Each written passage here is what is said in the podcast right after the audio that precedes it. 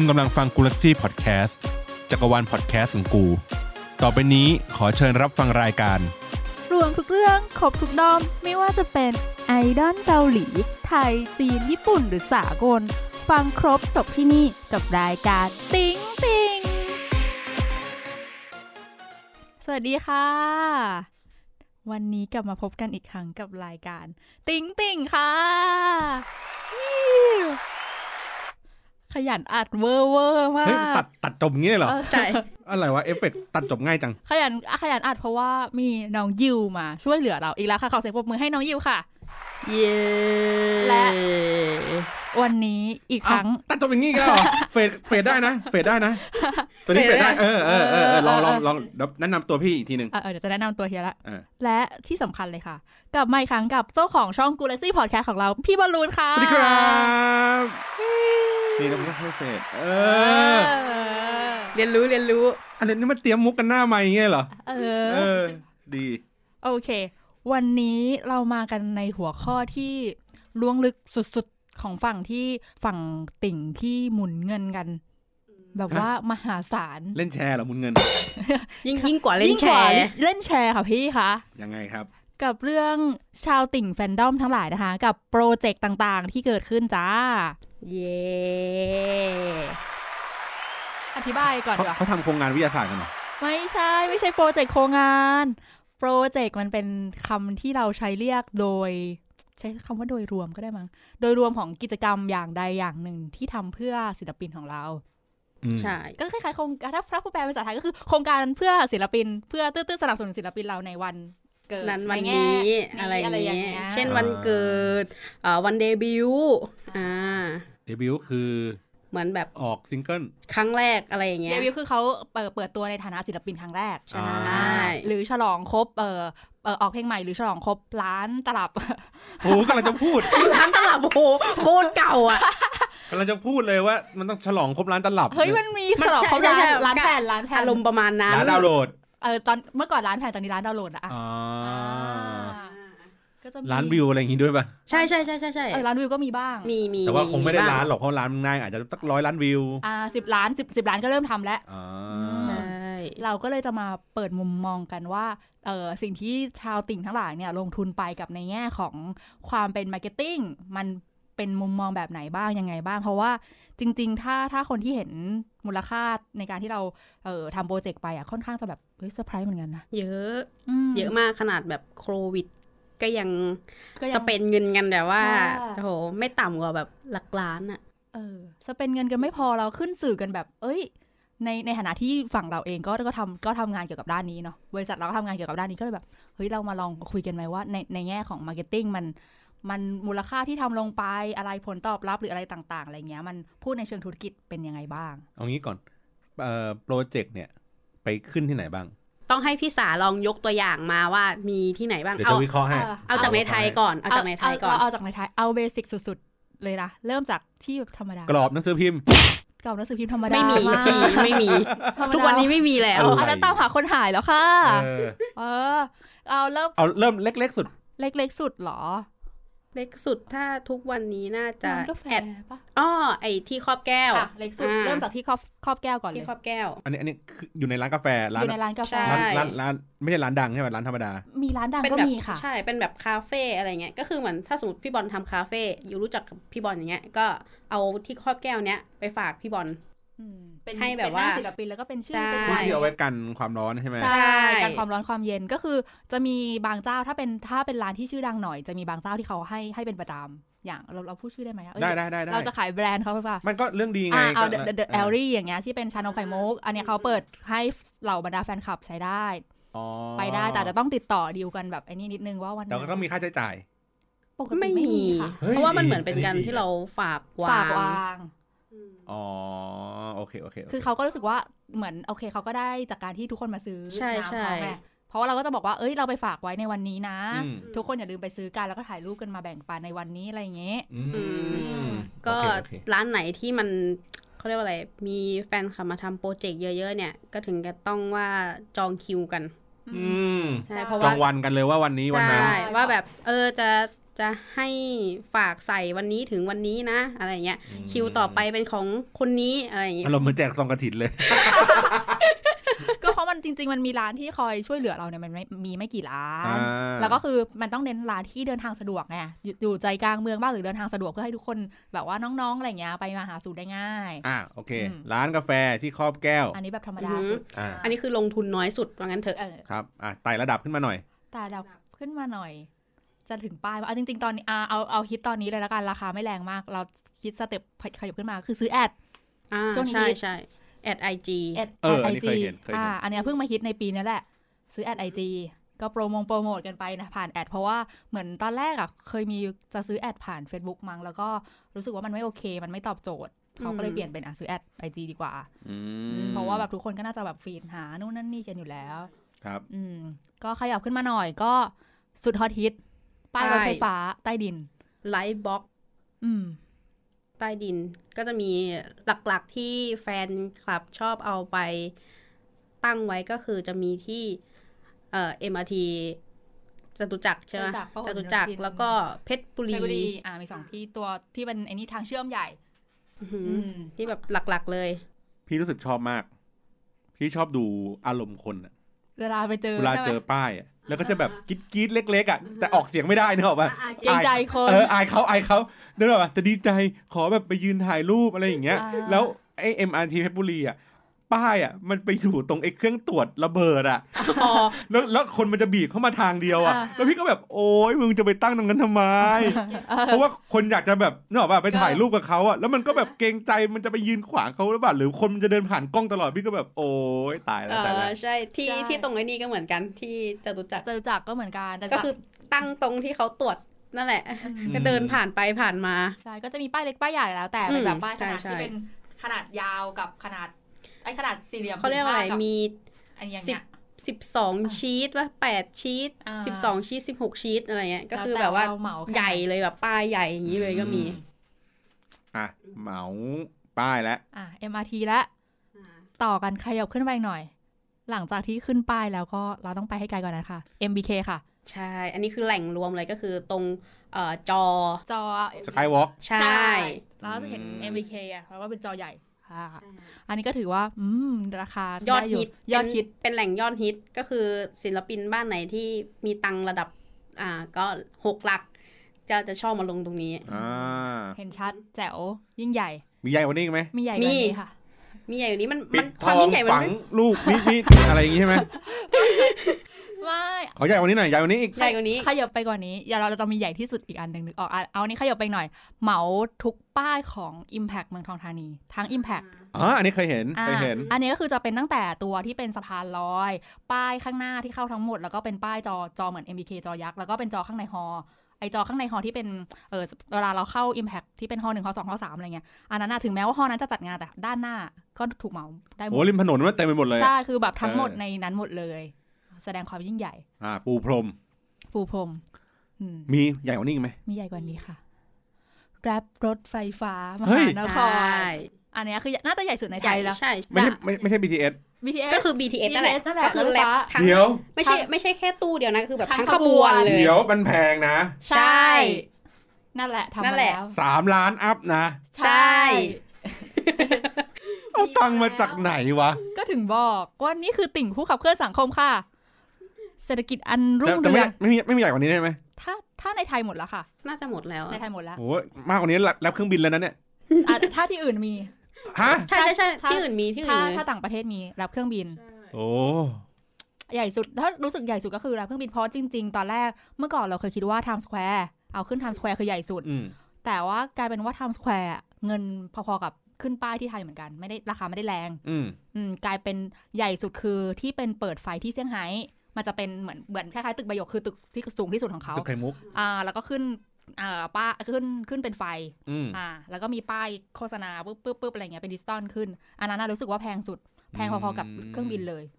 แต่ของไทยไม่มีระดับไปแลบตึกใบหยกใช่ไหมยังยังไม่มียังค่ะยังอ๋ออ๋อพวกตึกเรายังไม่ไม่อาจหานะฮะอ่าไม่นะคะอ่าอ่าอ่าอ่าไม่ได้ไม่ได้มีคนจองแล้วฮะตึกพวกตึกมีคนจองแล้วเขาจะเป็นแบบว่าอีกแฟนดอมหนึ่งเออที่แบบว่า อ๋อจ้าจ้าจ้าจ้าโอจ้าเคฮะแฟนดอมพวกบีเอ็มอ่าจ้าจ้าจ้าใช่จ้าค่ะจ้าคนละแฟนดอมจ้ะอ๋อเดี๋ยวก่อนในในคือคือมันเป็นการเรื่องของการแสดงออกใช่ไหมว่าเฮ้ยเราเรารักเขามากๆ เราก็เลยทำลักษณะแบบนี้ถูกไหมใช่ คือจริง ๆ มันอารมณ์เหมือนเพื่อเพื่อฉลองความสำเร็จของเขาหรือเพื่อแบบอยากให้โลกรับรู้ว่าเอ้ยอะวันเนี้ยคือวันเกิดของเขานะ วันที่เขาประสบความสำเร็จวันที่เขาเกิดขึ้นมาเพื่อพวกเรามอะไรอย่างเงี้ยเออประกาศ ชื่อเสียงกล้องให้รู้หรือบางทีเราก็ทำในช่วงที่เขามาไทย มามีงานที่ไทยอะไรอย่างเงี้ยเพื่อที่เขาเออเขาจะได้เห็นพลังของแบบแฟนๆชาวไทยอย่างนี้มโอเค ทีนี้พี่ก็เลยบอกว่าในในราคาที่มันต่างกัน ไล่ไม่เกี้ตั้งแต่แบบ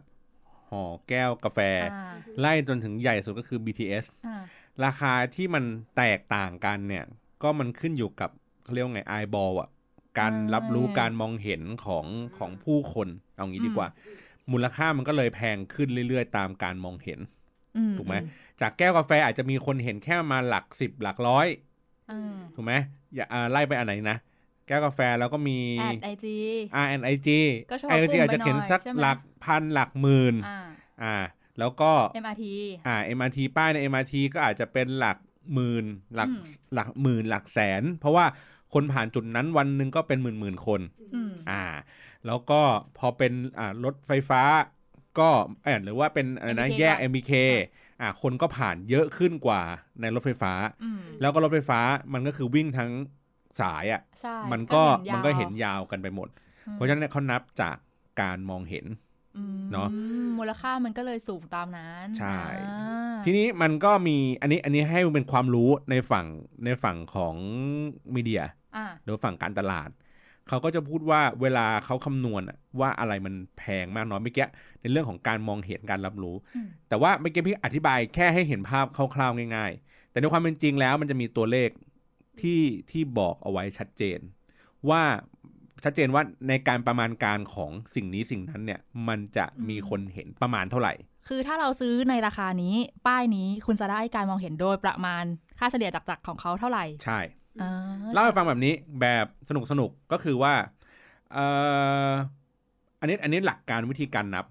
เขาจะนับว่าสมมตินะ ป้ายเนี้ยมันเป็นป้ายอยู่บนทางด่วนพี่จะชอบเล่าเคสนี้เวลาพี่ไปสอน บอกว่ามันเป็นป้ายที่อยู่บนทางด่วน ทางด่วนตรงเนี้ยมุมนี้นะ มีรถผ่านวันละหนึ่งหมื่นคันรถผ่านนะวันละหนึ่งหมื่นคัน การคาดการณ์ประมาณการว่ามีคนเห็นไอ้ป้ายเนี้ยกี่คน เขาก็จะดูว่า วันหนึ่งเนี่ยมีรถผ่านกี่คัน รถผ่านหนึ่งหมื่นคัน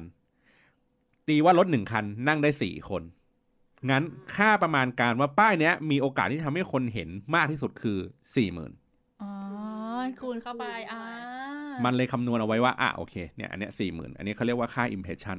ค่าประมาณการมากที่สุดที่คนน่าจะเห็น อืม อ่า เวลาจะเห็นว่าผ่านตาคนนับล้านคนอะไรอย่างเงี้ย อ่าอ่ามันจะมีคำคำนี้เอาชอบใช่เพลใช่งปันเนี้ยอ่าฮะว่าอ่าเราทำโปรเจกต์เพื่อให้คนเห็นศิลปินเรามากกว่าหนึ่งล้านคนนะคะ อย่างนี้อ่าเป็นต้น แต่ร้านหนึ่งล้านคนในในเชิงของพวกป้ายบิลบอร์ดอะไรเงี้ย ไม่ใช่ว่าจำนวนคนเดินผ่านจริง ๆ ล้านคนนะอืมอืมเขาจริงๆมันพูดว่าหนึ่งล้านครั้งดีกว่าอ่าก็คือการมองเห็นหนึ่โดงยล้าปนระคมารั้ณงหนึ่งล้านเออครั้งหนึ่งไม่ได้เป็นหล้านนึ่งล้านคนอย่างนั้นเพราะคนอาจจะเดินซ้ำกันก็ได้ สำคัญทุกวันเนี่ยอะไรงี้ยพี่เดินไปเดินกลับนี่ก็สองครั้งแล้วไงแต่เขาก็นับเป็นเออสองคนใช่อ่า อะไรแบบนี้เออเนี่ยเอออัอันนี้คือค่าค่าประมาณการมากที่สุด ทีนี้เอ่อความสนุกของมันก็คือป้ายทางด่วนพี่เล่าเคสเหมือนกัน ป้ายทางด่วนป้ายที่หนึ่งกับป้ายที่สองสมมุตินะ ป้ายอยู่ทางซ้ายกับป้ายอยู่ทางขวา อาจจะถ้าอยู่ในตำแหน่งเดียวกันนะระนาบเดียวกัน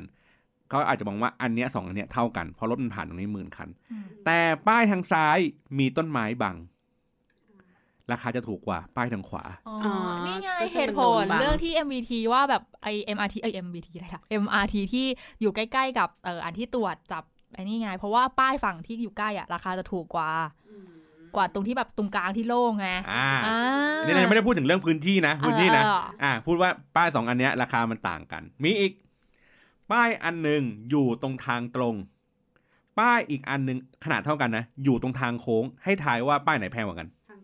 ทางตรงทางโค้ง ทางโค้ง เพราะเพราะว่าจำได้ว่าป้ายใหญ่ที่ตรงไปสุวรรณภูมิอะป้ายอันนั้นอะอันที่โคตรใหญ่ยักษ์อะทุกคนอยากจะซื้อมากแล้วทุกคนก็พูดว่ามันแพงมากที่สุดอันนั้นอะป้ายโค้งมันแพมีงเวกลาว่าป้ายตรง มันมีเวลาในการจ้องมอง ถูก เพราะเราใช่ไหมเข้าโค้งนานกว่าทางตรง เออ คือมันมีเวลาแบบจุดที่เราเห็นเห็นมันยาวยาวกว่าทางตรงอะทางตรงมันแวบเดียวอะเออไง เฮ้ยเหี้ยละเอ้ยสนุกเฮ้ยละเอียดลึกซึ้งนะคะ จริง การซื้อป้ายเพื่อศิลปินเรายังต้องคำนวณถึงขนาดนี้เลยเหรอเนี่ยอันนี้อันนี้เป็นศาสตร์ของเอ่อพวกบรรดาพวกบิลบอร์ดพวกป้ายบิลบอร์ดทำเขาจะมีทสูตรคำนวณเขาจะบอกว่าป้ายแต่ละอันในกรุงเทพเนี่ยมันมีราคาที่ไม่เท่ากันำอืมอ่าคิดตามจำนวนพื้นที่ของขนาดของป้ายแหละว่าใหญ่โตแค่ไหนเอ่อ ดูว่าป้ายนั้นเป็นป้ายแบบไหน อย่างเช่นป้ายที่ปริ้นธรรมดาไวนิลหรือว่าเป็นป้าย LCD อืมเป็นภาพขยับเคลื่อนไหว ป้ายตรงนั้นอยู่ตำแหน่งของแยกไฟแดง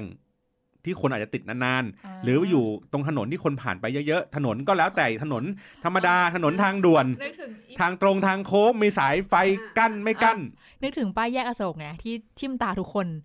อันนั้นน่ะอืมเพราะว่ามันติดรถเออรถติดนานตรงนั้นใช่ไหมแล้วก็ไฟแบบนานจริงแรงจริงอืมๆแต่ทุกคนก็ยังเออฝั่งที่เขาซื้อเสือเขาก็ยังเอาไปลงตรงนั้นในห้างที่ทุกคนด่านะว่ามันแสบเบาตาหน่อยมันแสบตาหน่อยมันขับรถอะไรอย่างเงี้ยเออ่าอเห็นปะคือมันมีเงื่อนไขเยอะมากในการคำนวณว่าราคาแต่ละอันน่ะ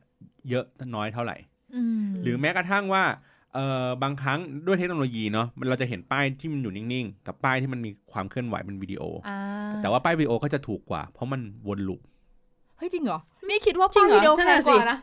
เฮ้ยจริงอันนี้คิดว่าแต่ว่าเวลามันซื้อมันซื้อในราคาแพงกว่า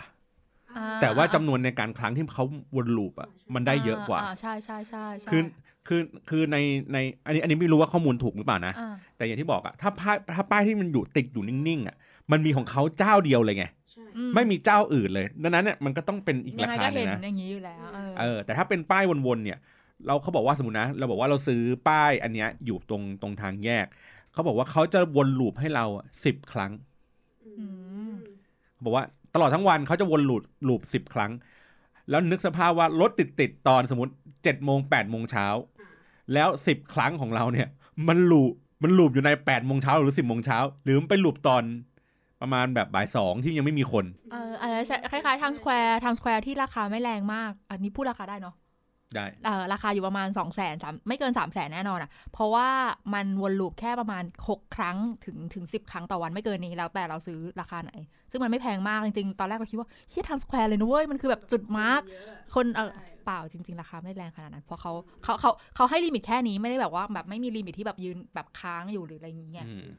นั่นแหละเออพี่ก็เลยบอกว่า มันเป็นเรื่องของการคำนวณอย่างที่บอกอะคำนวณเรื่องของการมองเห็นจำนวนคนมองเห็น มองเห็นได้นานไหมมองเห็นได้อย่างชัดเจนไหมอะไรแบบนี้อะอ่ามันก็คือราคาที่มันแตกต่างกันงั้นเอางี้ดีกว่า อยากรู้ว่าแบบในแง่ marketing อะอย่างที่พี่บอลเล่ามา คือสำหรับสำหรับในแง่ทางใจของเราบรรดาชาวแฟนคลับอย่างเรา ก็รู้สึกเท่าไหร่เราก็ยอมทุ่มทุน เราพร้อมทุกอย่างเพื่อให้ทุกคนเห็นแบบเห็นศิลปินเรา แต่ในแง่ความคุ้มค่า ถ้าถ้าถ้ามองในมุมการตลาด มันคุ้มไหมกับการที่เราเอาเงินลงไปเป็นแสนเป็นอะหลักหกหลักอย่างเงี้ยเจ็ดบางอันเกือบเจ็ดหลักอะไรเงี้ย ความคุ้มค่าขึ้นอยู่กับ เอางี้ ถามว่าคุ้มค่าไหม ถ้ามันไม่คุ้มค่ามันไม่มีธุรกิจนี้หรอกไม่คือคุ้มค่าทางใจของชาวติ่งอะมันแน่นอนสำหรับเรามันคือคุ้มค่าที่สุดในใจอะถูกเราถูกถูกแต่แต่แต่ว่าในแง่ว่าเฮ้ยมันมีผลกับศิลปินเราที่ที่เขามักจะชอบพูดว่าเฮ้ยเราต้องสมมติว่าปีเนี้ยเราซื้อแค่ MRT ใช่ไหมซื้อแค่ป้าย MRT แล้วเราก็แบบ ปีนี้กลายเป็นว่า MRT ทุกคนก็ซื้อได้ ไม่ได้ละปีหน้าเราต้องไปถึงรถไฟฟ้าให้ได้ เราต้องเก็บตังค์ทุกคนต้องร่วม project เก็บตังค์เพื่อให้เป็นรถไฟฟ้าให้ได้ เราจะยอมด้อมอื่นไม่ได้หรืออะไรเงี้ยเออเพราะว่าศิลปินเราต้องแบบไม่ต้องน้องไม่น้อยหน้าคนอื่นทุกคนต้องได้รู้จักศิลปินเราอะอะเราตัดเราตัดเรื่องของความขิงกันก่อนนะเราพูดอย่างนี้ก่อนว่าทำไมถึงพวกบรรดาพวกแบรนด์อะหรืออะไรต่างๆ เนี่ยเขามาซื้อป้ายบิลบอร์ดอืมอย่างที่บอกเขาต้องการการรับรู้ อันนี้คือโดยหลักๆเลย เขาต้องการให้เกิดการรับรู้ว่าเฮ้ยมันมีแบรนด์นี้อยู่ มันมีสินค้าแบบนี้อยู่ มันมีแม้กระทั่งละครทุกวันนี้ละครก็ยังไปโฆษณาบนอ่าบนมีนี้ถูกเรื่ไหมเออมีละครเรื่องนี้ให้มาบอกให้คนรู้ว่ามันมีสิ่งนี้อยู่ และอ่าสิ่งสิ่งนี้น่าสนใจอย่างไรอ่าอ่าอาจจะเป็นเรื่องของถ้าเราถ้าเราลองสังเกตดีๆ อย่างเช่นถ้าเป็นพวกวิดีโอในบิลบอร์ดเนี่ยแหละอืมพี่พี่จะชอบดู เพราะว่าบางครั้งตัวที่เขาตัดมา ลงบิลบอร์ดอะจะคล้ายๆ กับตัวที่เราเห็นในทีวี แต่ว่าเขาจะมีลูกเล่นที่เยอะกว่า เช่นเขาจะใช้คำที่ใหญ่ทำคปึ้งปึ้งำเออปึ้งกระโดดอะไรอย่างเงี้ยคำมีอ่าเอฟเฟกต์คำให้มันเด่นขึ้น ดึงความสนใจคนเยอะใช่อะมันคือการดึงความสนใจ คือทั้งทั้งที่รู้อยู่แล้วนะว่าตรงเนี้ยมีคนผ่านอยู่ประมาณไม่แก้ที่บอกอะสี่หมื่นอืมสี่หมื่นถูกไหมเพราะมีคนรถผ่านหนึ่งหมื่นคัน มีคนผ่านประมาณสี่หมื่นแต่ในความเป็นจริงแล้วอะสี่หมื่นคน เห็นจริงๆไหมก็อาจจะไม่ใช่อืมเพราะมันเป็นค่าค่าค่ากลางในการแบบวัดเฉยๆว่าค่ามากที่สุดที่มันมีอยู่ประมาณสี่หมื่นอืมแต่ในความเป็นจริงตัวเลขมันอาจจะอยู่ที่หนึ่งหมื่นถึงสี่หมื่นเพราะเนกอะป่ะคนขับรถสมมติมีรถหนึ่งหมื่นคันรถทุกคันต้องมีคนขับอ่าเพราะฉะนั้นตัวเลขน้อยสุดคือหนึ่งหมื่นอ่าตัวเลขมากสุดคือสี่หมื่นแต่เราไม่ได้บอกว่ารถทัวร์วิ่งนะสมมติเรารถรถรถรถคันหนึงมีสี่สี่คนนะ พอประมาณนี้โอเคถูกไหมแต่ในความเป็นจริง รถบางคันอาจจะมีคนนั่งหนึ่งคน อาจจะมีคนนั่งสองคนอาจสามคนหรือสี่คน อ่าแล้วแต่อ่า แล้วแต่ ดังนั้นแล้วเนี่ยมันมีตัวเลขของคนจริง ๆอะอยู่ที่ประมาณหนึ่งหมื่นจนถึงสี่หมื่นอืมอ่า มีความเป็นไปได้แบบนี้ ถ้าทำแอดทำโฆษณาอยู่บนป้ายที่มันดูดึงดูด โอกาสที่คนเห็นมากกว่าหนึ่งหมื่นก็มีสูงอืมเช่น เฮ้ย สีสวยว่ะ ภาพ product โอ้โหแบบโดดเด่นมาก อ่าเดี๋ยวถ้าเกิดเป็นงี้เป็นศิลปินคือ โอ้โหนี่มันโคตรหล่อเลยว่ะโคตรหล่อเลยว่ะใครอะ วะหล่อจังวะเอออะไรอย่างเงี้ยถูกไหม ตามเฮ้ยใครว่าหล่อจังวะเราอาจจะไม่ได้เป็นแฟนศิลปินคนนี้แต่ เฮ้ย ใครอะ อ่า แล้วเราก็แบบจำชื่อ อ่า search หาต่ออะไรอย่างใช่ เงี้ยเพราะฉะนั้นเนี่ยอย่างที่บอกอะที่ที่อีพีเก่าๆที่เราพูดกันอะรูปคนนี้ดูหล่อรูปคนนี้ดูน่ารักเนี่ยแหละเนี่ยแหละ ที่เขาเถียงกันเนี่ยเพราะว่ามันกำลังแบบส่งสัญญาณไปหาไอ้คนอื่นอ่าคนอกเหนือจากแฟนอ่าคนที่ผ่านไปผ่านมาคือคนทั่วไปสายแมสข้างนอกอะไรอย่างเงี้ยๆที่เอเขาอใครคนเนี้ยหล่อจังเฮ้ยคนไทยเหรอเฮ้ยจริงเหรออะไรอย่างงี้อะอ่าก็มีแนวโน้มทำให้เขาอะสนใจคนนี้และอาจจะเป็นแฟนติดตามคนนี้ไปต่อก็ได้อืมอ่าดังนั้นก็อย่างที่บอกว่าเนี่ยแหละ มันจะมีมูลค่าการตลาดนอกเหนือจากการที่เฮ้ยมีคนเห็นการรับรู้แล้ว การเลือกเขาเรียกไงดี วิธีการนำเสนออืมที่น่าสนใจก็จะทำให้มันคุ้มมูลค่ามากขึ้น เช่นก็คือเหมือนว่า ถ้าเราซื้อโฆษณาเหมือนกันเท่ากัน อันหนึงเป็นภาพแบบ ยืนติดบัตรอะถ่ายภาพติดบัตรเนกอะป่ะไออันหนึงคือภาพแบบหล่อๆอะเฮ้ย คนผ่านเท่ากันนะ แต่คนอาจจะยืนดูใช้เวลาอยู่กับมันนานแตกต่างกันอีกอ่าก็เหมือนหลักการเมื่อกี้ว่า ป้ายทางตรงกับป้ายทางโค้ง ป้ายทางโค้งแพงกว่า เพราะว่ามันใช้เวลาอยู่กับป้ายนั้นนานกว่า แล้วถ้าเกิดเราเลือกรูปที่ดีที่หล่อกว่า คนมันก็จะมายืน มองป้ายนี้นานกว่า ถ่ายรูปเยอะกว่าอืมแล้วก็คุ้มกับการที่เราลงไป ใช่ใช่ไหมก็คือความคุ้มค่าที่แบบเออมีคนเข้ามามีคนเข้ามาชอบอะไรอย่างเงี้ย ดังนั้นพี่ก็เลยแนะนำอย่างนี้ว่าถ้าเป็นอย่างนี้ปุ๊บอาจจะไม่จำเป็นต้องไปแรปอะไรที่มันแพงอืมถ้าถ้าบรรดาบ้านไหนที่แบบยังยังยังไม่มีตังค์มากนักอ่าอ่าอ่าเป็นลงทริคเป็นทริคเป็นอะทริคอะลงทุนกับ ความความหล่อในไอ้ป้ายนั้นนะอ่าลูกเล่นในป้ายนั่นคือใช่คือการทำอาร์ตเวิร์กทำการทำอาร์ตถูเวิกร์เพราะว่าเนี่ยเมื่อเมื่อเช้าเพิ่งมีคนทวีตเรื่องหนึ่งเรื่องเรื่องอาร์ตเวิร์เพราะว่าจากปกติที่เราเห็นก็คือเป็นรูปแบบหล่อๆเด้งขึ้นมา แล้วก็ตอนนี้มีการเขาเรียกอะไรอาร์ตเวิร์แบบซ้อนให้มันเหมือนแบบเดินเดินพอเดินแล้วอะเดินปุ๊บจะเห็นเป็นภาพหเอนึ่งอแล้วก็ขยับมาเป็นอีกอ่าภาพหนึ่งมาสามมิติอะไรเงี้ย คือเขาเริ่มเริ่มเป็นวิธีการนี้กันแล้วนี่เห็นไหมออแล้วก็อาจจะเป็นเทคนิคที่ที่ดีในการที่เราใช่จะซื้อ มันคือการดึงดูดความสนใจของคนอะ เออมที่มองนะ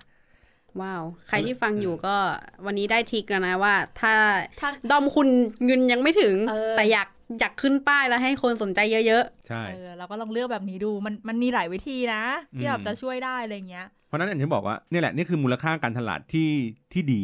หมายถึงว่าการเลือกตำแหน่งป้ายที่ที่ที่ดีก็เป็นส่วนหนึ่งอืมถูกไหมแต่ว่าอย่างที่บอกว่ามันอาจจะต้องลองเปรียบเทียบกันดูอะครับว่า สมมุติว่าในราคาที่มันพอๆกัน ลองดูตัวเลขอื่นที่เขาลองวิเคราะห์มาให้ดูอะว่าเฮ้ยมันมีคนผ่าน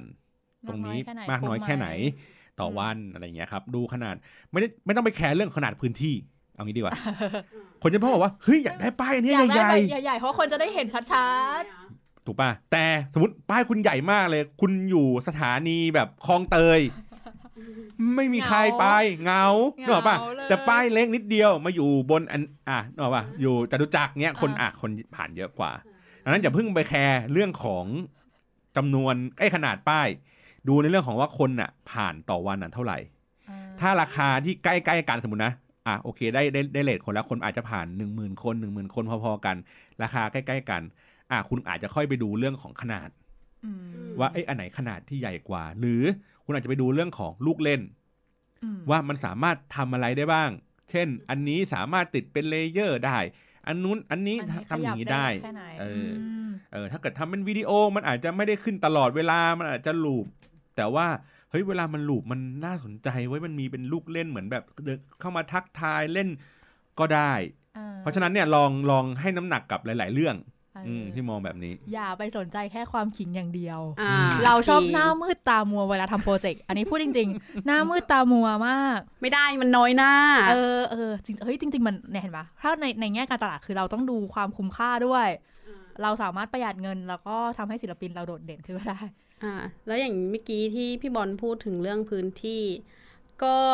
ที่ MRT จตุจักรใช่ไหม ตอนนี้มันก็มีป้ายใหญ่เหมือนกันอ่าแต่พอสังเกตดูป้ายใหญ่ป้ายนั้นน่ะ มันก็เขาเรียกว่าอะไรอะเหมือนก็มีแค่ตัวศิลปินน่ะที่อยู่ตรงกลาง ที่เหลือก็คือเป็นข้อมูลหรือว่าเป็นแบบว่าเขาเรียกอะไรมันคือสเปซที่ว่างอะอืมอ่า อันนี้ก็น่าจะตอบโจทย์ว่าที่พี่บอลพูดไปเมื่อกี้ว่าแบบอาจจะเราอาจจะไม่ต้องจำเป็นต้องใช้ป้ายใหญ่ขนาดนั้นก็ได้ อืม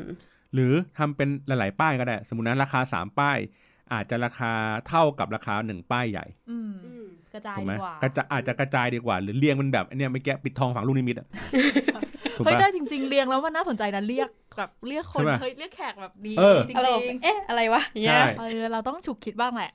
อะแล้วอยากรู้ว่ามันมีถ้าเป็นด้อมด้อมแฟนคลับไทยดีกว่าด้อมแฟนคลับไทยเวลาเขาทำโปรเจกต์อะเขาจะนึกถึงว่า เผื่อว่าแบรนด์ไหนเห็นพลังของแฟนคลับ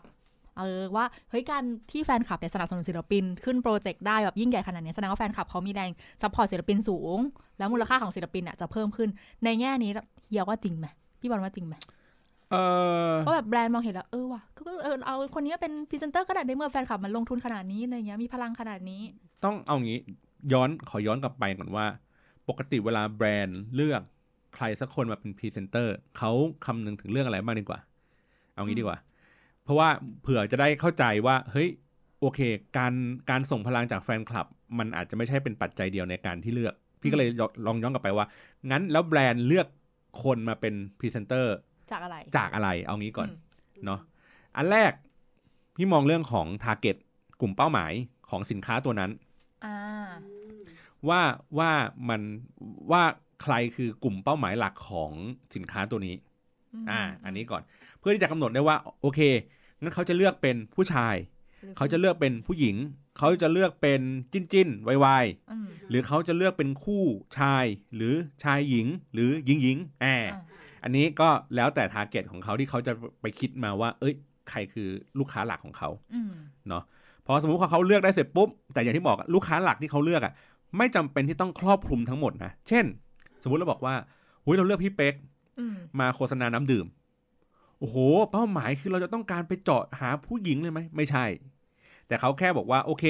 กลุ่มพี่เป๊กเนี่ย ทั้งเด็กและผู้ใหญ่พอรู้จักอ่าอ่าเพราะฉะนั้นเนี่ยสินค้าที่เขาเป็นน้ำดื่มเนี่ยมันก็ครอบคลุมในระดับหนึ่งอืมอ่าเพียงแต่ว่าเออแฟนคลับเนี่ยเขาจะมีความ active ทำนู่นทำนี่อะไรอย่างงี้ก็ว่ากันไปเนาะโอเค อันนี้คือเลือกจาก target ก่อน 2. ดูเรื่องของว่าภาพลักษณ์ของเขาเหมาะสมกับภาพลักษณ์แบรนด์ไหม เช่น แบรนด์ต้องการสื่อสารในเรื่องของความทันสมัย แล้วไปจับพี่เบิร์ดธงชัยอะอะเนื้ออกไหมไม่ไม่ไม่ได้ไม่ได้ถูกไหมต้องการเอ่อดื่มแล้วสดชื่น อย่างเงี้ย แล้วไปเอาปรินาอะไม่ได้ถูกป่ะคือคือมันมันมันอันเมื่อกี้ไม่แก้ทาร์เก็ตแล้ว อันนี้คือเรื่องของการแบบเฮ้ยแบรนด์เขาจะสื่อสารอะไรเอ้ยสินค้านี้มันดูกระฉับกระเฉงไว้ยทันมูดสแอนมัยโทนขอไว้งเขาเป็นโซนไหนอะไรอย่างงี้อ่าอ่าประมาณนี้เอ่อ หรือว่าเป็นเรื่องของการใส่ใจดูแลสุขภาพ เขาก็ต้องเป็นเฮ้ยคู่คู่รักกันหน่อยไหมเออ ให้ให้แฟนกันอะไรอะไรแบบนี้อ่เนอะเสร็จแล้วถึงเขาค่อยถึงไปดูว่า เฮ้ย แล้วเขาเรียกไง ผลตอบรับฟีดแบ็ของคนคนเนี้ยชื่อเสียงของคนคนเนี้ยมีมูลค่าเท่าไหร่อืมเช่นเขาก็จะไปดูว่า โอเค บรรดาหญิงรู้จักชายรู้จักไหม อันนี้คนนี้หนูว่ารู้จักในภาพลักษณ์ที่ดี หรือ ไม่ดี เป็นคนรุนแรง หรือว่าเป็นคนน่ารัก เขา take care ดูแลกับแฟนคลับยังไง คุยสื่อสารกับแฟนคลับยังไงอ่าอ่าแล้วก็ตัวแฟนคลับเองมีปฏิกิริยาตอบสนองอย่างไรกับตัวเขาอืมพี่ยกตัวอย่างให้เห็นภาพชัดๆอย่างเช่นเอ่อแดนกับแพตตี้อ่าอันนี้คือเห็นภาพชัดเลยจริงเห็นป่ะว่าคือแดนก็หวงแฟนนิดนึง แต่ก็เล่นหยอกกับแฟนคลับอ่าถูกไหมแฟนคลับเองเข้าไปหาแพตตี้ก็ไปหยอกไปแซวแดนใช่อะไรเงี้ย คือทุกคนรู้สึกว่าเฮ้ยคู่เนี้ยเขาก็เนกอะไหมแล้วเขาก็ปฏิบัติตัวดีกับแฟนคลับอืมเออ มันก็เลยทำให้เหมือนแบบเวลาเขาไปขายเป็นคู่รักสองคนเนี้ยก็จะเป็นคู่รักที่แบบ พอๆกับยาย่าณเดชน์อะใช่คือมีความน่ารักกุ๊กกิ๊กในแบบของเขาเองแล้วก็มีความน่ารักกับแฟนคลับของตัวเองอ่าด้วยใช่ก็เหมือนกันอืมยาย่าณเดชน์ก็มีมีความน่ารักกับแฟนคลับถูกไหมเป็นคนเป็นกันเอง มีคนแบบไม่เป็นคนที่แบบไม่ไม่ได้ สูงส่งอะไรติดดินอ่าอ่าสามารถไปนู่นมานี่อะไรอย่างนี้ได้เห็นไหมมันก็จะมีเป็นเป็นภาพอื่น ๆ ที่สะท้อนกลับมาว่าคุ้มค่าไหมอย่างที่บอกอะว่าทำไมแบรนด์ถึงเลือกใช่ไม่ได้ไม่ได้ดูจากแค่ชื่อเสียงเขาเรียกไง ของแฟนคลับอย่างเดียวเออมันต้องตอบโจทย์หลายๆอย่างใช่เพราะว่าบางทีแฟนคลับมาขิงกันเองก็มีไงอ่าเพราะว่าเนี่ยเห็นไหมถ้าเราทำทุกสิ่งทุกอย่างแบบว่าสร้างชื่อเสียงให้ให้ศิลปินเรา ลงทุนกับโปรเจกต์ครั้งหนึ่งเนี่ย พอแบรนด์เขาได้เห็นเผื่อคนผ่านไปผ่านมาเป็นเจ้าของแบรนด์อะไรเงี้ยเห็นก็จะรู้สึกว่าเฮ้ยพลังแฟนคลับคนนี้ดีจังเลยน่าสนใจเอาไปแบบ ไปเป็นพรีเซนตรงพรีเซนเตอร์อะไรเงี้ยที่บอกว่าเป็นแค่ส่วนหนึ่งอืมและอาจจะยังไม่ใช่ส่วนสำคัญ อืม มีสตินะลูกเออถูกถูกถูกไหมเพราะว่าต่อให้แบบเฮ้ยมีมีผลตอบรับที่ดีต่อแฟนคลับอะแต่เวลาแฟนคลับที่คุณมีอยู่ที่คุณอย่างเหนียวแน่นเลย อาจจะมีอยู่มันแค่สมมตินะหนึ่งแสนคนอืมแล้วคนไทยมีอยู่หกสิบล้านอย่างเงี้ย แล้วโปรดักเขาเขาต้องขายคนหกสิบล้านคือขายทุกคนเลยอะอ่าอ่าดังนั้นความเหนียวแน่นระดับหนึ่งแสนอาจจะไม่ได้ตอบโจทย์ของเขาได้ครบทั้งหมด อืมอืม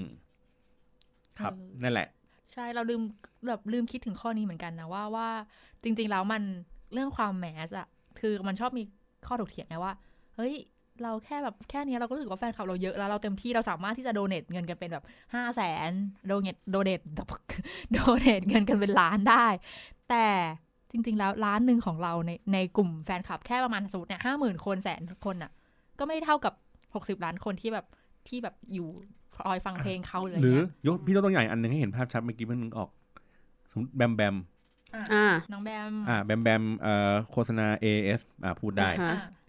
เอ่อในความเป็นจริงแล้ว ถามว่าคนไทยรู้จักแบมแบมเยอะไหมไม่เยอะไม่ไม่เยอะในความรู้สึกพี่นะอืมแต่อย่างที่บอกว่า แต่ว่าทำไมแบรนด์ถึงเลือกให้แบมแบมมาเป็นพรีเซนเตอร์คู่กับลิซ่าด้วยคู่ลิซ่าด้วย จริงๆลิซ่าก็คนไทยก็รู้จักพอสมควรนะอะอาจจะเยอะกว่าแบมแบมนิดหน่อย อันนี้อันนี้อันนี้อันนี้ ความรู้สึกส่วนตัวนะอย่าเพิ่งทัวร์ลง แต่แบรนด์เขาต้องการสะท้อนภาพลักษณ์ของคนรุ่นใหม่ ที่มีความกระฉับกระเฉงอืมประสบความสำเร็จนึกออกไหมแล้วเป็นที่ได้รับการยอมรับจากต่างชาติ เออ ต่างชาติอืมเขาก็เลยเลือกคนที่มี character ที่มันเด่นมาก ๆ แบบนี้มามนี่แหละ พี่เลยบอกว่าถามว่า เฮ้ยมันมันอะเมื่อกี้ก็ก็เลยก็เลยแย้งกับเมื่อกี้ว่า เฮ้ยอาจจะมีแฟนคลับที่เหนียวแน่นอยู่ มันอาจจะไม่ mass แต่อย่างที่บอกคือมันขึ้นอยู่กับศัพท์เขาเรียกว่า business objective อะอ่าเออความต้องการทางธุรกิจอะจุดประสงค์ทางธุรกิจของเขาอะถ้าเขาต้องการแค่สื่อสารในเรื่องของภาพลักษณ์เฉยๆว่าต้องการให้ดูมีความเป็นทันสมัย ดูเฟี้ยวฟ้าวมะพร้าวแก้ว ถูกไหมก็ไปเลือกแบ็คพิงมาลงบัตรเดบิตได้เลยอ่า EP หนึ่งที่เราพูดไปเรื่องเรื่องการโฆษณาใช่ไหมอ่เพราะฉันก็ไม่แคร์อยู่แล้ว ถามว่าบัตรเดบิต คุณยายใช้ไหมคุณยายก็ใช้อ่าไม่เป็นไร คุณยายไม่รู้จักแบ็คพิงค์คุณยายใช้ลายสกอตไปก็บอกว่าลายคิตตี้อะไรเงี้ยอ่าก็ได้นึกออกไหมเออเขาก็มีทางเลือกอื่นๆ แต่ว่าเขาต้องการเฮ้ยภาพลักษณ์คือ ฉันจะต้องการเป็นที่หนึ่งโดดเด่นในใจคนเลย คนรุ่นใหม่ต้องนึกถึงแบรนด์ฉันก่อน เป็นเพราะฉะนั้ภานพจำอ่า ฉันก็ซื้อเลย อะไรอย่างนี้มา อืมนั่นแหละครับเพราะฉะนั้นก็เลยบอกว่าอะเราเราเราไปไกลกว่าป้ายพิมพ์บอร์ดแล้วเนาะเพราะเนี่ยอย่างที่บอกว่า ป้ายพิมพ์บอร์ดอาจจะเป็นส่วนหนึ่งที่เหมือนเป็นก้าวเล็กๆอะที่หนุนให้ศิลปินเขาอะ ไปไกลขึ้นอืมแต่อย่างที่บอกว่าแต่แต่ในความรู้สึกพี่นะ ก็อืมไม่ใช่แต่มันไม่ใช่ทั้งหมดมันมีหลายปัจจัยอะ save save เออ save saveตังค์นิดนึง หรือถ้าเกิดอยากจะได้ก็อย่างที่บอกอะ ใช้ความคิดสร้างสรรค์เนื้อ ทำให้เติมให้มันคุ้มคุ้มเติมเทคนิคลงไปๆใช่ อ่า งั้นพูดถึงในแง่ที่ค่อนข้างจะ negative บ้างแง่ลบหน่อย เพราะว่าช่วงเนี้ยคือปีเนี้ยมีคนทำเรื่อง ad IG เยอะนอกเหนือจากป้ายใช่เนอะใช่คือป้ายอาจจะมีเรื่องที่แบบว่ามีคนรำคาญ เคยเคยเคยเคยมีดราม่าบ่อยอยู่แล้วแหละว่ารำคาญว่าเนี่ยไปยืนถ่ายรูปกันไปส่งเสียงกรี๊ดมันไม่เกรงใจคนอื่นอะไรเงี้ย อันนี้ก็มีเป็นประจำแต่ว่าช่วงเนี้ยเรื่อง ad IG คือช่วงแรกที่คนเริ่มทำ ad IG อะก็มีเสียงตอบรับที่ไม่ค่อยโอเคว่า คุณ boost ไปคนอื่นที่เขาไม่ชอบเขาก็รำคาญเขามาด่าศิลปินเรามีการด่ากันในทวิตเตอร์ด้วยอืมว่าแบบมา comment เลยอะเออมา comment เลยว่ามันไม่โอเคทำไมมาทำแบบนี้อะไรเงี้ย ถ้าอย่างนี้แบบเฮียมองว่าเอ้ยจริง ๆ แล้วมันก็ไม่โอเค หรือเปล่าถ้าเกิดว่าเราทำการตลาดที่มันรุกหนักเวอร์ๆสำหรับศิลปินเราเองโดยที่แบบใช้แรงเราอะไรเงี้ยเออพี่มองในอีกมุมหนึ่งว่า มันก็ไม่ต่างอะไรการยิง ad บน IG อะไม่ต่างอะไรกับการซื้อป้ายบิลบอร์ดในรถไฟฟ้า ถูกปะอือหือเพราะมันก็จะต้องมีคนที่ไม่รู้จักศิลปินคนนี้ และคนก็จะรู้สึกว่ารำคาญ เหมือนแบบ ใครไอ้เนี่ยมายืนถ่ายรูปกันอยู่นั่นแหละ ฉันจะรีบไปทำงาน อะอ่ามันก็มีเหมือนกันอืม แต่พี่ก็จะบอกว่าในในฝั่งที่เป็นพวกออนไลน์เนาะอืมหรือว่าลง ad ใน IG อะไรอย่างเงี้ยข้อดีของมันอีกอย่างหนึ่งคือการฟิลเตอร์การเลือกกลุ่ม target ที่น่าจะมีความสนใจ น่าจะมีความเหมาะสมอ่าอ่าคุณอย่าไปกวาดไปทั่วอย่างนั้นมันอ่าฮะมันเลือกได้นะใช่ไหมมันเลือกได้สมมติเป็นศิลปินผู้ชาย เราเลือกเฉพาะผู้หญิงเลย อายุตั้งแต่สิบสามถึงสิบแปดปีอืมอ่า หรือว่าแบบสักอ่ายี่สิบสองยี่สิบสามอะไรอย่างงี้ก็ได้ แล้วก็เลือก target เป็นจังหวัดเป็นเมืองอะไรอย่างเงี้ยก็ได้อ่า หรือว่าเลือกเป็น keyword เลือกตามความชอบรสนิยมนึกออกปะคนที่ตามเพจนั้นเพจนี้อะไรอย่างเงี้ยที่มีความคล้ายคลึงกันอ่ามันสามารถฟิลเตอร์ทำให้ ad ตัวเนี้ยมันเข้าไปถึงคนที่น่าจะมีความสนใจอืมแต่ว่าในป้ายบิลบอร์ดในรถไฟฟ้าเนี่ยเราฟิลเตอร์ไม่ได้นะครับ เราให้พี่ที่เขายืนอยู่หน้าเครื่องสแกนอาวุธเนี่ยแล้วก็บอกว่าอ๋อคนนี้ดูไม่ใช่ target ของอันนี้ วิเชิญทางขวาเลยค่ะ ไม่ไม่ได้ไม่ได้ เออเออเพราะฉะนั้นเนี่ยในใน IG เนี่ยมันทำได้ดีกว่าพี่บอกอย่างนี้เออถ้างั้นถ้าเกิดสมมติว่าแนะนำสมมติว่าเงินไม่ได้เยอะมาก เราเบาๆ ก็ทำ IG ก็ดีตอบโจทย์ด้วย ใช่ใช่ไหมเพราะมันเลือกได้นี่ว่าจะเป็นคนไหนอาจจะเป็นแบบคนที่ติดตามศิลปินเราอยู่แล้วอะไรเงี้ยใช่กดติดตามหรือว่ากว้างออกไปอะไรเงี้หยรือคนที่เคยมีปฏิสัมพันธ์กับเราเมื่อสักเหมือนว่ากับแอดตัวเนี้ยหรือกักคอนเทนต์ลักษณะแบบเนี้ยเมื่อสัก สามสิบวันที่แล้วอย่างเงี้ยมันสามารถยิงซ้ำซ้ำแล้วซ้ำอีกอ่าสมมติพี่ชอบศิลปินคนนี้ พี่ก็รู้สึกดีที่พี่เห็นแอดเขาบ่อยอ่าฮะเออก็เป็นแบบเอ้ยดีจังเราเจออีกแล้ว มันจะมีคนที่แบบๆเราเจอกันอีกแล้ว ถ้าเป็นแฟนคลับก็จะแบบเอ้ยเอ้ยอยากเจอคนนี้อีกแล้ว เปิดไปเจอแค่เจอปุ๊บแคปแล้วก็ลงทวิตต่ออ่าเฮ้ยเจอแล้วนะอะไรอย่างงี้ใช่อ่า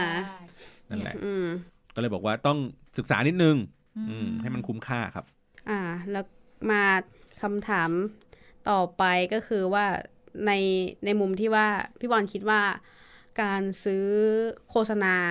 แบบ PR แฟนคลับอย่างเงี้ยเอ้ยเอ้ย PR ตัวศิลปินแบบเนี้ยมันจะเขาเลยกมันจะมีในอนาคตอะมันจะมีรูปแบบการเปลี่ยนไปไหม เพราะว่าอย่างอย่างที่เห็นก็คือจากการที่ซื้อเอ่อป้ายตาม MRT อ่าขยับเปลี่ยนไปเป็นออนไลน์อย่างอ่าช่วงนี้ใช่เปลี่ยนมาเป็นซื้อแอด แล้วก็ขยับไปใหญ่ขึ้นเรื่อยๆ จนถึงแบบระดับบิ๊กขนาดนั้นอะไรเงี้ยในอนาคตในอนาคตนะ อือฮึอันใกล้แล้วกันอ่าสักเอออันเร็วๆนี้ใกล้ก่อนเร็วๆนี้ ความเปลี่ยนแปลงในในก็มุเอมอการตลาดอะไรเงี้ยเอ่อพี่มองว่าศิลปินจะมีงะเขาเขาน่าจะซื้อป้ายอะที่มีลูกเล่นมากขึ้นอืมไม่ใช่เป็นภาพนิ่ง ๆ อย่างเดียวแหละอืมอาจจะต้องเป็นคลิปสั้น ๆ เป็น moment อะไรสักอย่างหนึ่งแต่คลิปก็พออย่างเอ่อขึ้น MBK ก็ก็มีคลิปบ้างแต่ว่าอะก็ไม่ได้แบบไอ้นี่เยอะ จะเริ่มเป็นคลิปแล้วนะอ่าเขารู้สึกพี่นะ react กับคนได้ ให้คนกรี๊ดความอันอ่า ความ advance ก็คือสามารถที่จะแบบเหมือนแบบเหมือนเดินทักทาย อ่าอ่า get อ้ยแบบออกเสียงพูดนั่นหรอว่าเหมือนเราเดินผ่านไปนี่แล้วก็เหมือคนผ่านไปแล้วเฮ้ยอย่างเงี้ยสวัสดีครับ ใช่ไหมเออเออเออ่าออ่า รู้สึกเหมือนอันเนี้ยเอออันนี้ที่น่าสนใจที่ญี่ปุ่นมีมั้งเออ เออเออที่แบบว่าคนเดินผ่านแล้วก็เฮ้ยใช่เออมันเหมือนคือคือมันจะมี react มากขึ้น อืมอืมพี่รู้สึกว่าอย่างเงี้ยน่าจะแบบเฮ้ยสนุกหมายถึงว่าเราถ้าเราเป็นแฟนคลับ แล้วเราก็เหมือนเล่นกับเขาแล้วเขาก็ยกมือ เหมือนทักทายเราอะ โอ้โหเท่าไหร่ก็ เอานะ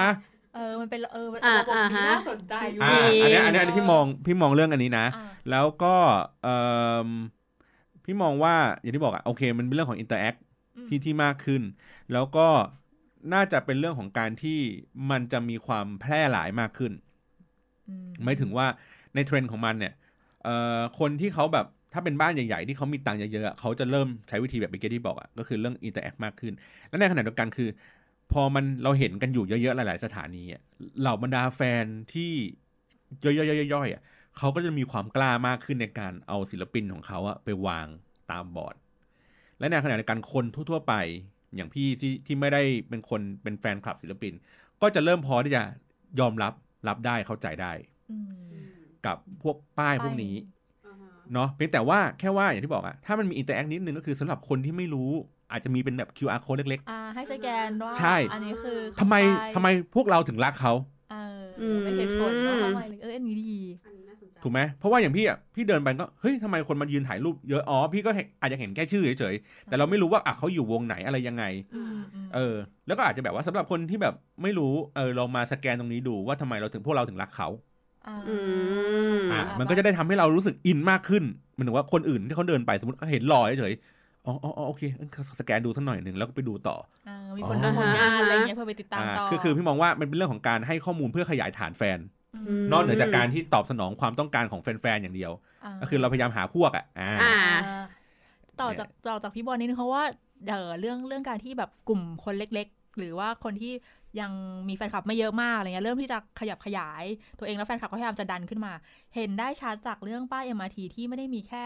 เออแฟนคลับ ที่เป็น เอ้ย ไม่ได้มีแค่ศิลปินที่เป็นศิลปินไทยเกาหลีจีนหรืออะไรพวกนี้อย่างเดียวแล้วเริ่มมีนักบอลอ่าลิเวอร์พูลฉลองแชมป์อะไรอย่างเงี้ยคือเริ่มใช่คือเริ่มมีอย่างอื่นแบบฉลองอะไรเออฉลองว่านี่โปรเจกต์ของโรงเรียนนี่หรืออะไรคือมันเริ่มมีความหลากหลายมากขึ้นอันเนี้ยเห็นแล้วรู้สึกว่าเฮ้ยจริง ๆ แล้วมันก็เนี่ยทุกอย่างเป็นเป็นเรื่องของแฟนดอมของทุกสิ่งทุกอย่างสามารถทำได้ไม่ใช่แค่แฟนคลับศิลปินอย่างเดียวแล้วอืเอมอมันเป็นเรื่องของ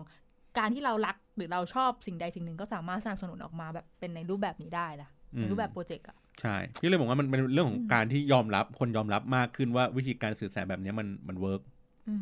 อืมครับเนาะ ได้ขึ้นป้ายสักครั้งหนึ่งก็ดีใจเดี๋ยวไม่เอาเอาเอารูปเอารูปเอาเอารูปยูพี่ยูสาวสาขึ้นเลยขึ้นป้ายเลย ประกาศจับเนี่ยขึ้นป้าย เออเพราะราคามันไม่แรงไง ทีมอืมโปรจงโปรเจกต์แต่ว่าอันนี้พูดนิดนึงในในเมื่อเราพูดเรื่องโปรเจกต์เนาะก็ระมัดระวังนิดนึงในการทำโปรเจกต์อะไร อย่างที่พี่บอลบอกว่าโอเค เราอาจจะมองแค่ว่าเราทำเพื่อศิลปินเราหรือมองเรื่องการตลาดว่าเอ้ยแบรนด์ต้องมาสนใจอะไรเงี้ย แต่ดูเรื่องความคุ้มค่า ลองศึกษาดีๆ เพราะเนี่ยเห็นปะเขาก็มีเทคนิคในการอะเลือกป้ายตรงไหน เราลองมีลูกเล่นอะไร หรืออย่างเรายิง ad อะไรเงี้ยก็ใช้ลูกเล่นมันให้เกิดประโยชน์ เพราะว่าอะก็คือใช้เงินทุกบาทให้มันคุ้มค่าใช่เปรียบเทียบเปรียบเทียบราคาให้ดีเออแบบอ่าว่าใช้เงินดีๆ คิดดีๆก่อน แล้วก็อ่าไว้ใจกันด้วยนะคะสำหรับคนที่เป็นคนรับโปรเจกต์เพราะว่าช่วงนี้นะโกงกันเก่งมาก อ๋อเหรอ หอบเงินหนีกันเก่งมาก อ๋อ เหมือนพี่แบบ เฮ้ย เดี๋ยวพี่ไปเปิดโปรเจกต์นะ ใช่อ่าโดเนทมาเยอะใช่ๆแล้วก็หายต่อไปเลยหายเลยสามเนี่ยแสนที่หายไปมีมีมีเราจะมีแฮชแท็กอันนั้นมีแฮชแท็กกันอยู่สามสามตืดตืดสามแสนที่หายไปอ่าสำหรับการทำโปรเจกต์แต่ละครั้งหรืออะไรเงี้ยเพราะบางทีมันเงินมันเยอะเป็นเป็นล้านเวรเป็นกรรมจริงนะครับคุณเออวันหนึ่งอะ คุณไปโกงป้ายเขาวันหนึ่งคุณจะขึ้นประกาศหมายจับนะครับแต่ขึ้นป้ายแทนขึ้นป้ายแทนนะครับแทนอะไรเงี้ยก็เออช่วยกันเป็นหูเป็นตาดูแลเรื่องนี้ เพราะว่า เห็นยูเคยพูดว่ามีมันมีคนที่รับเป็นเหมือนเอเจนซี่อะไรเงี้ยใช่ไหมที่ดูแลเรื่อ๋อองป้ายอะไรใช่เงี้ยใช่เออก็อันนี้ก็ดูกันดีๆ นะว่าเอจะจงเอเจนซี่ไหนปลอดภัยไหมติดต่อกันแล้วเป็นยังไงมีหลักทงหลักฐานอะไรชัดเจน เตือนไว้นะลูก ไม่ใช่ว่า เอ้ย เขาส่งภาพมาให้โหโคตรสวยเลยพอพอออกมาจริงๆเละเทะไม่ไม่ได้เป็นโปรเจกต์อย่างที่เราอยากได้ศิลปินก็ไม่ happy เราไม่ happy แล้วเงินก็หายไปอีกอือฮึเออไม่คุ้มค่าตังค์นะสวยอีกแล้วปรบมือ นี่อ่านอยู่นึกว่านึกว่าต้องเราต้องมีอ่านสปอตโฆษณาด้วยไม่เราเราเราโฆษณาไปแล้วเฮ้ยรายการเรามีโฆษณาเข้าด้วยแหละผมเออกำลังจะพูดว่าแบบว่าเอ้ยถ้าเกิดว่าภาพสวยเนี่ยแบบภาพสวยจบสวยนี่ต้องใช้จอระดับเอ่อร้อยยี่สิบเฮิร์ตซ์ที่แสดงผล ในเฉพาะ Galaxy Note 20 Ultra เท่านั้นอ่า นึกว่านึกว่านึกนึกว่าเป็นสคริปต์ให้พี่พูดอย่างนี้เอออ๋อไม่ใช่ไม่ใช่ ซื้อได้ที่ True Move Page นะคะเออพี่หมูอย่าลืมตัดนะ โอเคอ่าครับวันนี้ค่ะ แล้วก็ขอบคุณพี่บอลมากสำหรับความรู้เรื่องทั้งฝ่ายการตลาด marketing แล้วก็เทคนิคเล็กๆน้อยๆเนาะสำหรับทีมโปรเจกต์ที่บางทีงงๆกันเวลาแบบเอ้ยอืมจะทำอะไรยังไงอะไรเงี้ย หรือมัวแต่แบบขิงกันอย่างเดียวว่า ฉันต้องมีอ่าฮะลูกฉันต้องได้อ่าฮะเออถ้าอันไหนป้ายสวยก็ติดแฮชแท็กติ่งๆมานะฮะเดี๋ยวพี่ตามไปดูฮะ เออเออไปแอบไปแอบดูว่าแต่ละคนอาร์ตวง artwork เฮ้ยเขาจ้าง artwork กันแพงอยู่เด้ออ่าเดี๋ยวพี่จะตามไปดูเออตามไปส่องดูได้ โอเคค่ะ วันนี้เราก็ลาไปก่อนนะคะครับ ติดตามกันได้ในรายการติ่งๆติงติงติดแฮชแท็กมาหน่อยฮะถ้าเกิดจะทัวร์ลงก็ติดแฮชแท็กมาก็ได้ทัวร์เลยอีกแล้วเหรอ ถามก่อนเผื่อ ไม่เผื่อมีข้อโต้แย้งอะไร เราเรายินเรายินดีรับฟังเราเป็นสังคมโอเคประชาธิปไตยแล้วค่ะก็อย่าลืม subscribe นะครับ ช่อง g l a c y Podcast นะจ๊ะใช่ค่ะรับฟังเราได้ที่ อ m มนี่หรือว่าเอ่อ g r a c y Podcast ทุกช่องทางเลย ครับ ทั้ง Spotify Apple Podcast Google Podcast นะครับ ฟังได้หมดเลย ครับ วันนี้นะคะ ลากันไปก่อนจ้าอ่าสวัสดีครับ สวัสดีครับ